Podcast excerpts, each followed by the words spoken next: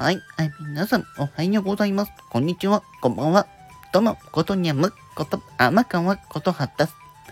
ということで、今回も、ヨーダの件についてお話をしていきたいと思いますが、はい、皆さん、えー、どうでしょうか？ラジオドラマ聞いていただいてるでしょうか？というところでね、はい、えー、公開された分、また、えー、こちらの方に、えリンク貼っておきますので、そちらご確認いただいて、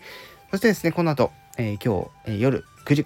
から、えー、柿崎さんの、えー、番組にて、えー、第2部、ね、今回第1弾の第2部が、えー、公開されます。ぜひ、えー、皆さんですね、あの、楽しんでいただければと。まあ、楽しむというかね、聞いて多分ね、感服するような、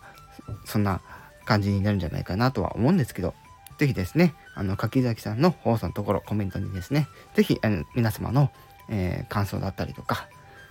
ね、あの、書いていただければ大変えー、我々としても大変嬉しいので、ぜひともよろしくお願いします。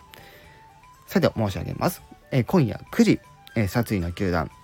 第2部公開となります。ぜひ聞いてみてください。